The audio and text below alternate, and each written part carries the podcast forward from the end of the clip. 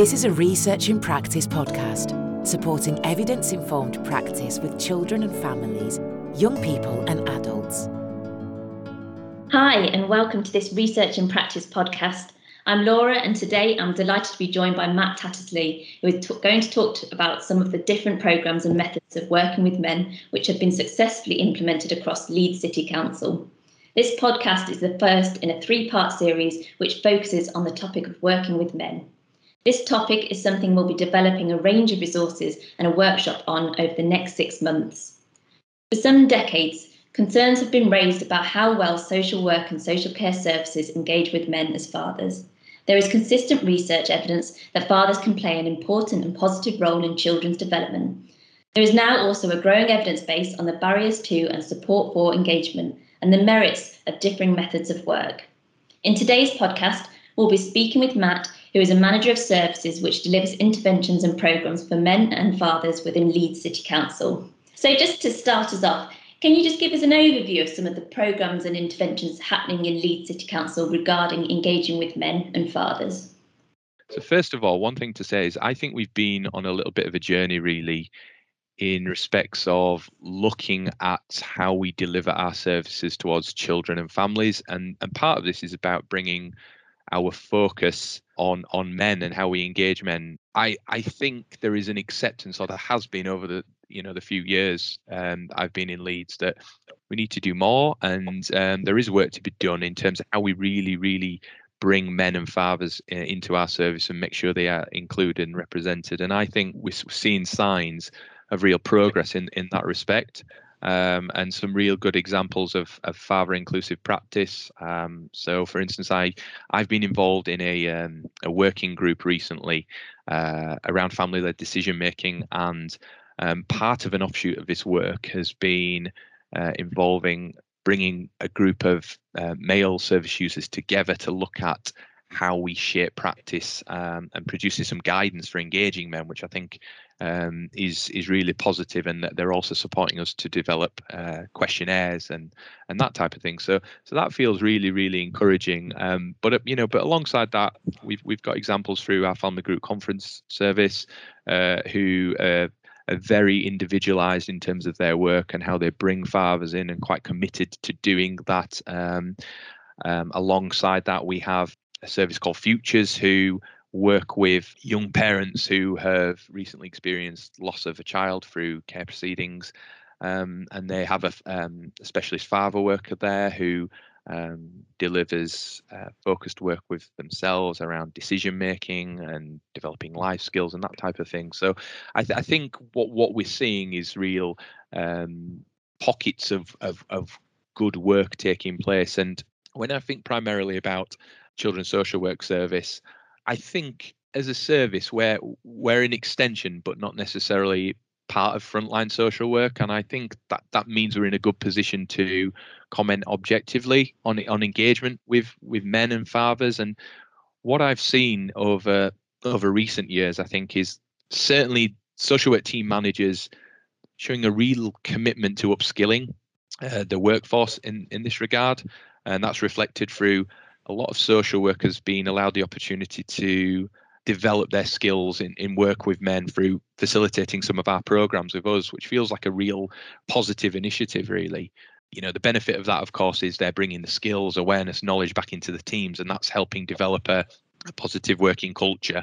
And alongside that, I think what I've noticed from individual social workers is just more of a flexibility, I think, in respects of how they see their role. So, what I mean by that is that uh, we're seeing more and more social workers um, willing to deliver bespoke pieces of work with men and fathers, and I, I, that feels really, really encouraging. As I think, you know, maybe a few years back, you'd have seen less of that and probably more more process driven approaches. So, you know, those types of things make make me feel quite encouraged about actually what we're doing in Leeds and how we're responding to work with men. And you talk about yourself as as we there. Who is who is we, and how are you kind of working with um, social workers engaging with men? So we, at our service, uh, we have a small a small team which I'm the manager of, and there's there's six workers in that team. And as I said, we we deliver a you know a range of programs. The Caring Dads program that that for probably we've been delivering that for uh, about seven years. So yeah, 2014 that that came into Leeds, and that's for a while that's been seen as our our, our main focus. Really, it's a 17 week group work program, um, and it's specifically for men who have caused harm and neglect in, in their families. Um, we take uh, referrals mainly from social workers, but not exclusively. And alongside that, we deliver, as I mentioned, the Plus One program, which is a program for 16 to 24 year old men. Um, again, we take referrals from mainly social work teams, but not but not exclusively. We also deliver a program um, called the Journey Project, which is for Black, Asian, minority ethnic men. Um, that is a short intervention, and it's delivered through uh, one-to-one sessions with a with a worker who we have in in our team, who I think is is going to be appearing in in one of these uh, future podcasts. So you'll get to meet him looking at culture, looking at background, and how that's significant in the context of domestic violence and abuse and and you know the reasons why the man has been referred into our service and i mentioned stopgap support which is a service that we um, have been delivering remotely really mainly over the last year um, and and that came in actually off the back of uh, COVID and you know everyone retreating into um, the bunkers and you know actually was initially seen as a bit of a crisis intervention kind of piece of work. Um, but that's actually shaped into, um, I suppose, a standalone intervention. Um, and one where we're doing short pieces of work with men, and that's very much tailored to their needs, I would say, um, where we would meet the man, we would meet the referrer, um, as I said, usually virtually, and, and we plan and we'd uh, look at specifically what that man needs um, in respects of, you know, the concerns that have been raised by either social work service or or, or, or the professionals involved. In terms of how we we work with with social work, um, but for our work to be sustainable and to be successful, we, we really really have to connect with social work and and achieve, I suppose, buy-in and, and contribute to a culture shift really.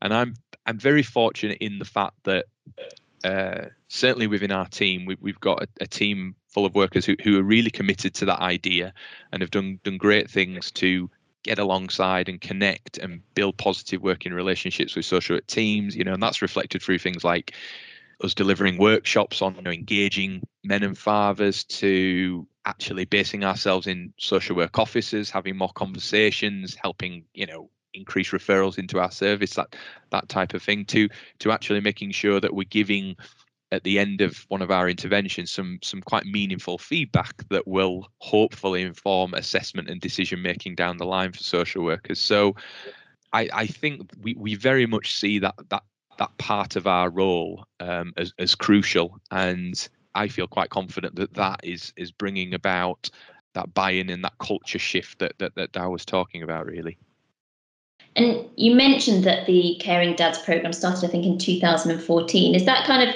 where where you see Leeds City Council engagement of working in this space is really starting? Um, and you know, how do you think you know how do you see this area of practice going in the future within your locality? I think it's important to add that before our service came along, you know, it, it wasn't to say that there wasn't bits, you know, work with men taking place. I mean, Leeds domestic violence team, you know, pre-caring dads had a had a worker. My predecessor, in, in fact, he was he was very influential in, you know, work with with fathers, fathers who had caused harm, and and there were bits of work um, that were taking place. I think it's more to say that actually it felt at that time, you know, maybe a little bit piecemeal, and the introduction of caring dads felt as though there was a LCC uh, response to you know working with fathers in in the context of domestic violence and abuse. And and since 2014 it's felt as though that has grown you know. Um, was an initial pilot and in 2016 we established a team that um, started to deliver deliver these programs on a regular basis. Um, and, and, and we're still here and we're still trying to add you know to to the options really and i think that's that's one thing to say. You know, in in respects of what you've asked me, I I can see a future where there are a range of programs delivered in different ways to meet different needs of the families we work with. Caring Dads is, is a great model, but and you know it's a Canadian-based model that we've we've took a lot of learning from, and we're quite well connected with uh, the HQ, if you like, in Canada, and, and we deliver this in, in to local authorities, training to local authorities to implement it themselves. And um, I think that has been a real good foundation for us um, to go on and, um, as I, as I've mentioned, you know, roll out the journey project one and stopgap support. But as I said, I think there's a need for more variety moving forward, um, and I, I can see opportunities for um, more flexible working for the likes of ourselves, where actually men who come into our service who are at a point where they're not necessarily ready to look at themselves uh, and their behaviors uh, and talk about themselves in a critical way. Um, but actually that there's there's room there for us to do a specific piece of work on enhancing their motivation and, and just solely building that trust to get them to a point where where they can talk about why they're here and what they need to work on and what they need to change I also feel there's opportunities to do more family based, you know, domestic violence and abuse interventions where actually there's there's more of a key worker focused approach where it, it, we, we're working with mum and we're working with dad um, and also more of an integrated working i think with uh, women's support services i think would be seen as progress as well um, certainly for us in leeds you know i'm i'm I'm aware that right now, you know, COVID pandemic, you know, recovery, that there there isn't um, money sloshing about to roll out all these super duper ideas that I've um, I've mentioned. But I, I think that's that's you know the way this work could go. And in Leeds is Leeds is a very very big city. We're a small team, you know, six people, and um, for us, I see opportunities for us to grow our work and um, reach some of the areas of the city where sadly we've never been able to tap into because you know we, we've we've had to um, you know focus our resources on our priority areas so to speak. So yeah I, I, you know as i've mentioned there i think there's definitely scope for um, broadening this work definitely. And in terms of the programs you're specifically involved with and your team matt could you just give us a bit of an overview of those and you know how does your team effectively engage with men from the start? And then how does that kind of link in with working with social workers? When i think about what helps us engage i think we're talking about three major things really. Um, so first of all for us as a service trying to create the the right conditions for a positive interaction with with the man. One of the things that I, I think helps us is that we can separate ourselves slightly from the wider system um, the, the group of professionals. Now, of course, we are working quite closely with Children's Social Work Service, but I think what I'm talking about is the man comes, he has a he either has a specific worker or he is part of a, a group where he has two, three workers and a group of men.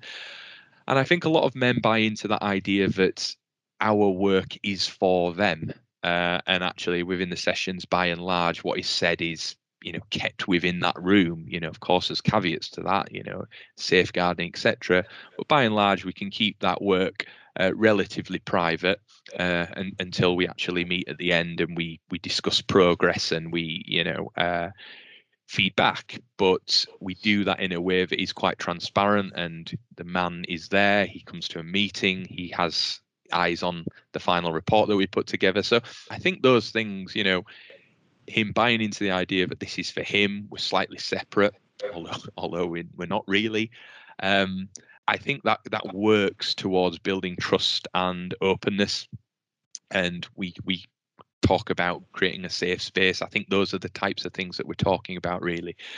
And you know, alongside that, Laura, it's I think it's the obvious um, relationship-based practice um, stuff that we all know is important, such as you know meeting the man, uh, selling the program to him before he actually uh, begins the work, um, giving him an option to opt out, um, and being very upfront and honest about actually what he what he can expect from us, but but what we expect from him as as part of this commitment to the program as well. creating that sense of accountability and ownership of the work, I think, is is really helpful. So. Um, you know, we, we, with every piece of work we do, our, our, first initial sessions is about being identifying real clear goals that that man wants to achieve and what will what will progress look like at the end of the the program, at, you know, in a year's time um, to things like ground rules. So when we first start our programs with the men, you know, making some ground rules, but you know, th- these are your ground rules. You, you're taking charge. You're taking ownership of this. So what do you expect from us? What do you expect from each other? I think those things go a long way.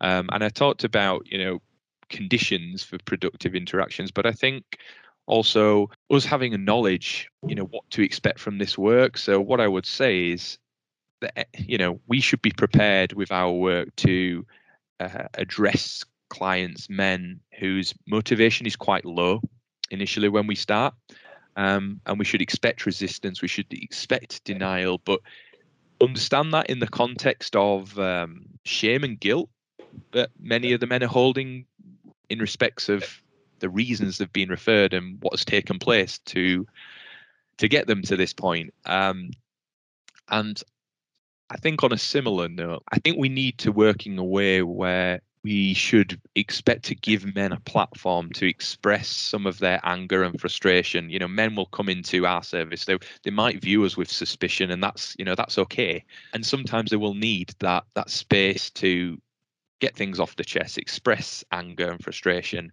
Um, and some of that might stem more from their feelings of just not being able to talk about their own things and their own the things they need to do.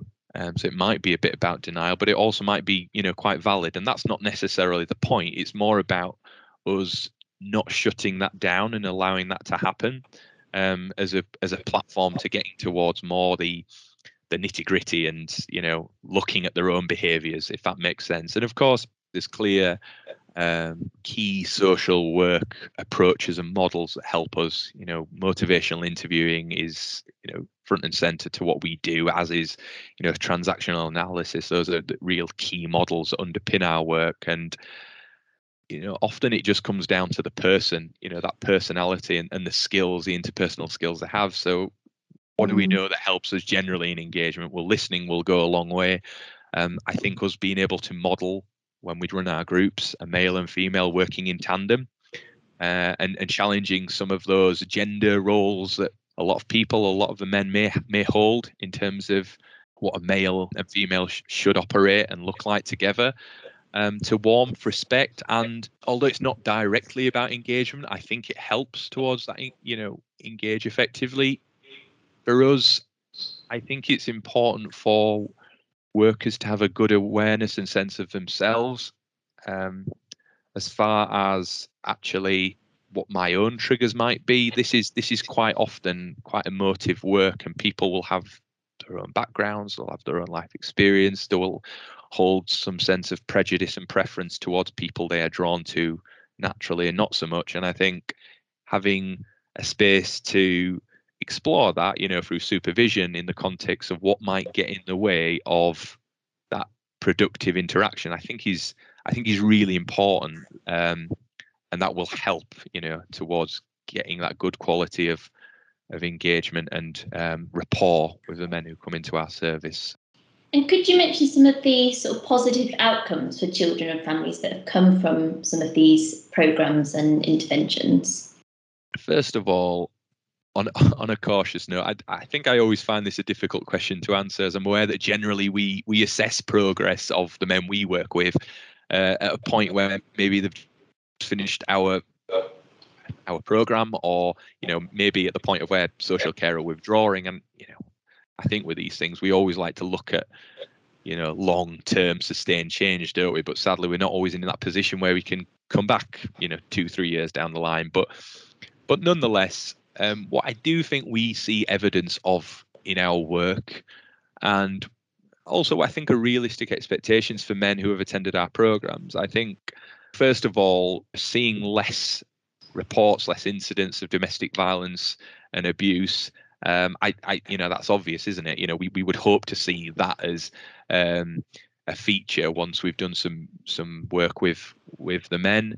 Um, and I think we should also expect to hear the child and the mother talking about increased feelings of safety you know right? If if that's not happening as well um, then then our work isn't isn't really um, successful. It's not hitting the mark is it? And with this we tend to find that men who come through our program and a real common one i think is that men will be more aware and more equipped if if if the work is uh, being effective, they'll be more aware and more equipped of how to deal with what they see as their uh, their child's misbehaviour, um, or, or, to put it another way, maybe normal childhood behaviour, and this might lead to better interactions, less hostility, and I think most importantly, less risk, which again is what this work is about: protecting children, protecting women.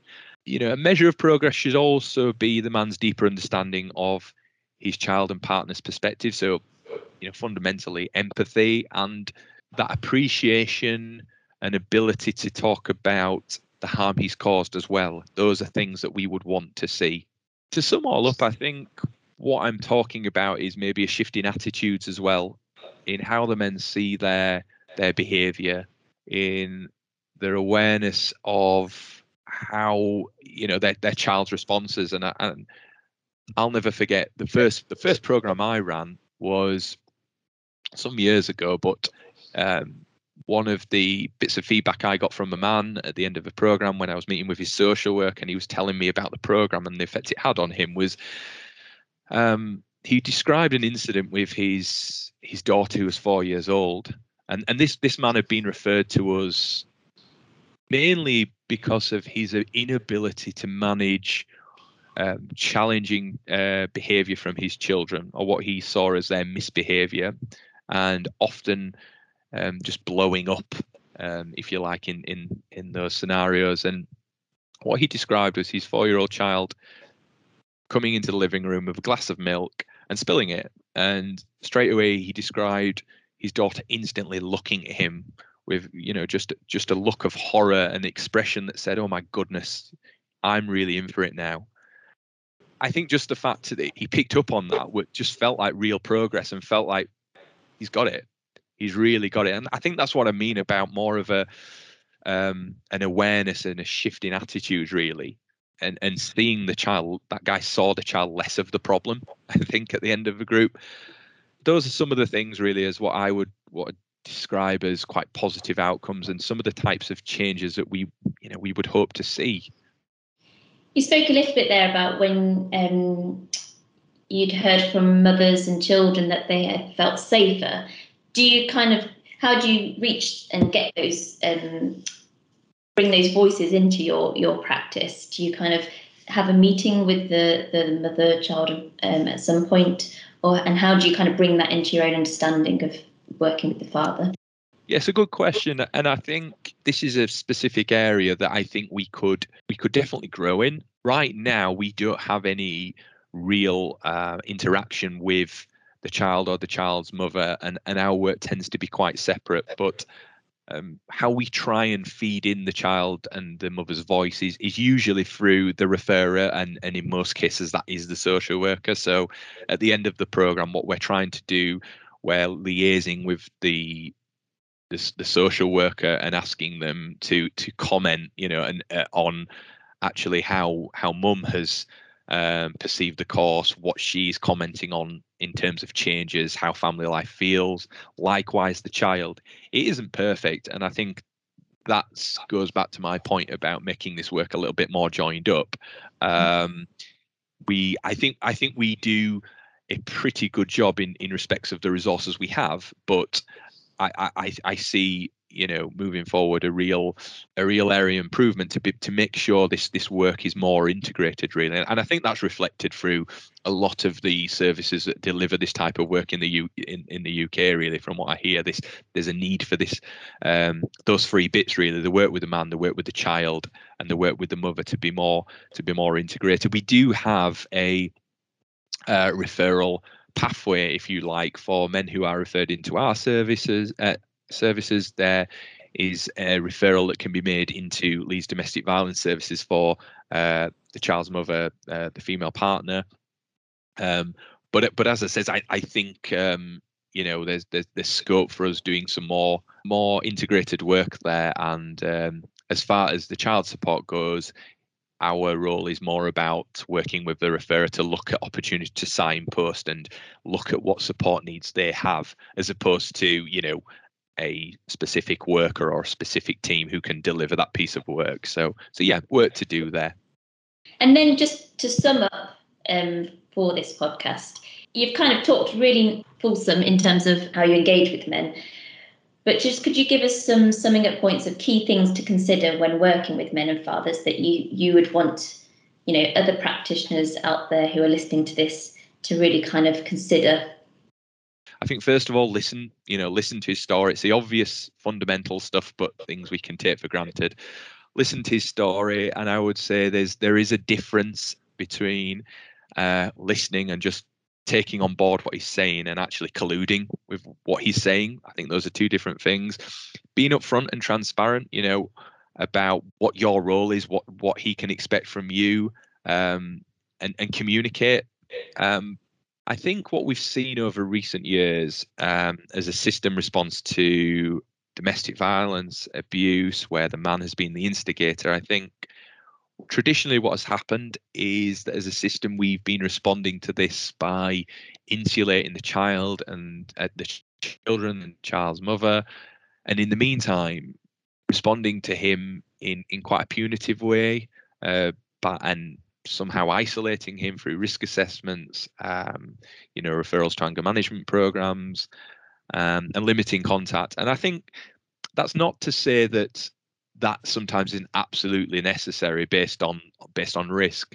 Um, but I think the downside of this is that it places that that burden of responsibility on the mum to to parent and keep her children safe, and we potentially lose opportunity to really engage him effectively and do some meaningful work. And what you have here is by virtue of isolating him, um, we might increase those levels of risk, and the chances of a child having children having a meaningful relationship with him um, decrease and we maybe increase the possibility of him moving on and having you know other children with with other families. So and I, again i i re- reiterate it's not to say that we at times we need to work in a way where we are protecting we we are limiting contact in in terms of risk but it's more to say that this shouldn't be our default position. And actually i think to answer that that bit on what what I would recommend is that actually our starting point should be to look at work with a man in a way that engages him in keeping his children safe.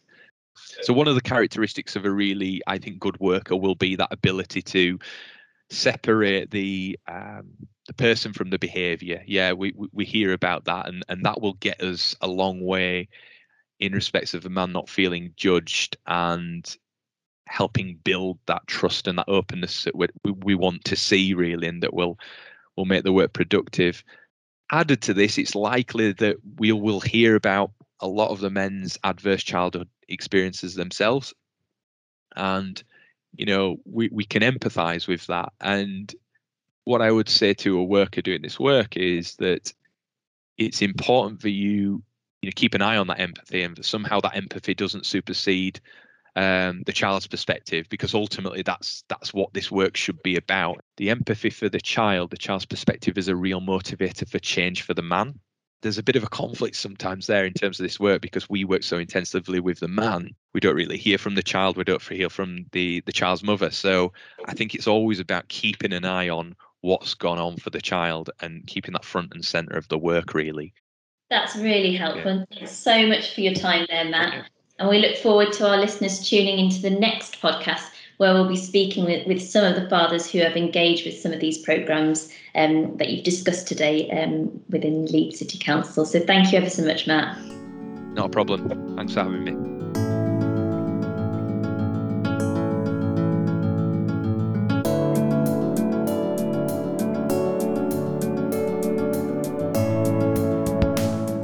For listening to this Research in Practice podcast. We hope you've enjoyed it. Why not share with your colleagues and let us know your thoughts on Twitter? Tweet us at ResearchIP